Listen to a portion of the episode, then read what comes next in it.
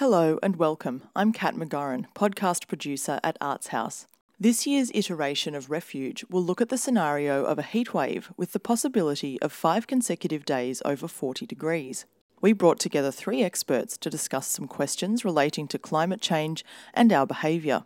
Jen Rae is a Métis Canadian Australian artist and researcher in the area of food security. Alison McMillan is the Deputy Director of the Emergency Management Branch of the Department of Health and Human Services, and Alan March is an Associate Professor of Urban Planning at the University of Melbourne. The second question was What are people doing to adapt to climate change here and around the world? Alan March to start. One key aspect uh, of disasters and emergencies is that they happen in places, and uh, humans live in places that they uh, most of the time, that they have constructed themselves, not always consciously aware, of course, of the risks that they face. Uh, but uh, where we live, is it in a floodplain? Is it adjacent or, or even within uh, heavily vegetated areas? Um, is the structure itself able to deal with a bushfire or a heat event? And indeed do the people understand the, the capabilities or, or, or of their structure or of their road system or of um, uh, the nature of, of the event that might occur. These are all things that uh, we, we've started taking considerable action on. Uh, so we're retreating from, from areas that are, and, and, trying to avoid people living in areas that are subject to flood. We, we build houses that are much more uh, capable of dealing with fire, bushfires. Uh, but uh, this takes considerable time because you know a, a large city only changes like one percent per year. So we've got to make good decisions now. We need uh, we, we still continue to try and improve the housing and, and you know places of work and schools that we have currently. So this is the human uh, and built environment connection that we have to make and it changes over time. So we need to apply all that great science that we have to, to the places that we live. And, uh, and we need to understand that it, there's a number of hazards out there that we're dealing with and to try and find great solutions that because um, you know we, we're facing a whole range of questions the power might go out um, at various times the, uh, the heat might coincide with that there could be um, vulnerable people living in the home. Uh, the water might go off as well. You know, these sound, sound quite alarming, but um, sometimes they can be dealt with by putting uh, insulation in, um, having good shading systems, and, and uh, having a great uh, community network to assist. So, this joining of the, the place and the, and the buildings and structures that we have with the human systems is uh, increasingly understood, but it requires us to take responsibility for that. I think that um, adaptation to climate change is, is an interesting question. Our society today has a very high level of reliance on technology and um, locality of services and things we want. The, you know, the, the 24-7 supermarket, the reliance on being able to communicate through mobile technology and other although phones are probably so yesterday for many people. Um, and it, it goes back perhaps to what I said earlier about the thunderstorm asthma. We fail to imagine that. Can we imagine a world where there is no phones? Can we imagine a world where perhaps the store around the corner isn't in fact available to us or fuel for our cars isn't readily available to us because of some impact we haven't imagined? And so I think we need to use persuasive stories to help people think about how they might plan for or adapt to circumstances such as that. And our, we need to test that language on the community frequently to make sure that people are hearing what we think we're telling them.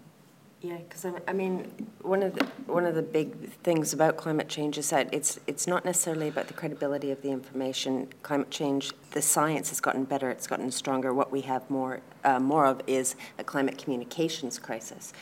And we're starting to see people looking at alternative ways of delivering some of this, this information, how it's delivered by whom, you know, by trusted messengers, using metaphor, analogy, storytelling, um, giving people steps that they can that they can take, you know, to protect themselves, to protect others, to uh, connect better with it in their community. And I think that finding these ways of delivering credible information to these different populations to, to these different community groups is going to be critical in the future because we might not have iPhones. We might, you know, um, we might have to find ways of getting messages out in a different way.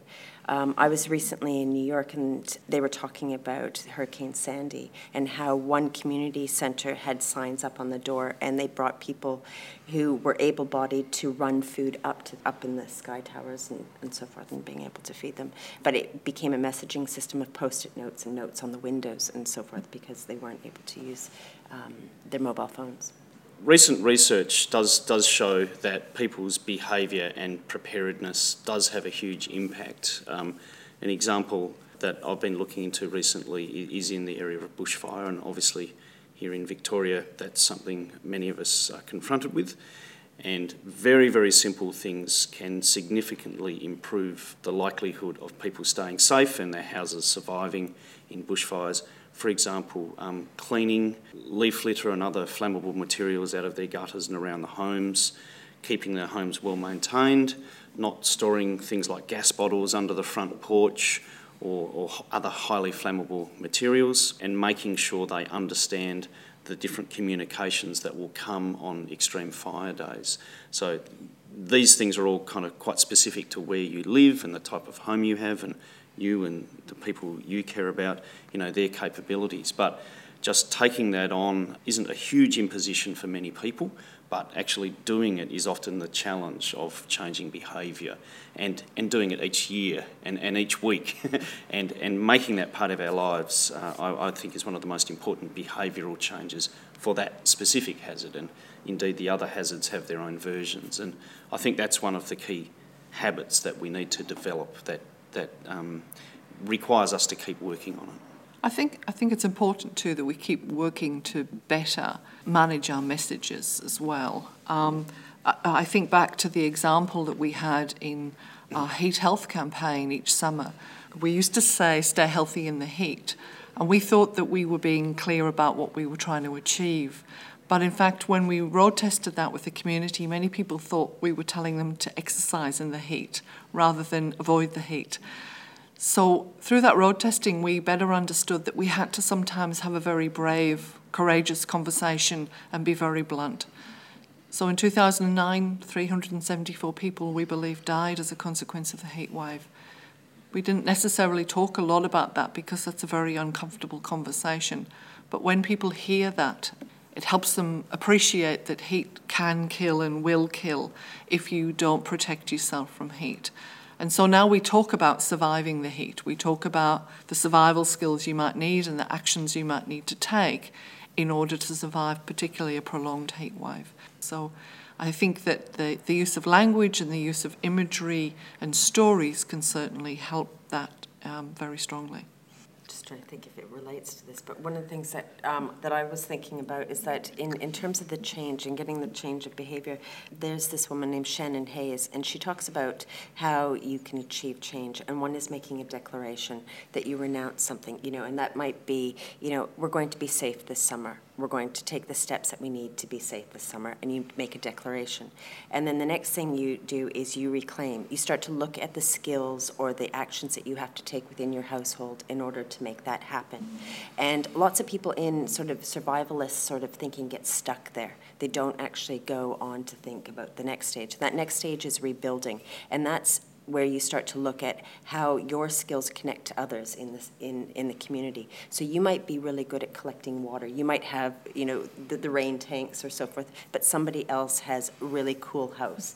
And that you can actually start to create an exchange and see how you what you do actually connects within the community. And I think that that's where we are going to start to see not necessarily resilience, but what Nassim Taleb says is an anti-fragile sort of state of being. So it's not about bouncing back, it's about adapting but finding new ways. Thanks for listening. Refuge is happening at Arts House on the 11th of November from midday till 10 pm. For more information on the Refuge project and what's on, visit artshouse.com.au.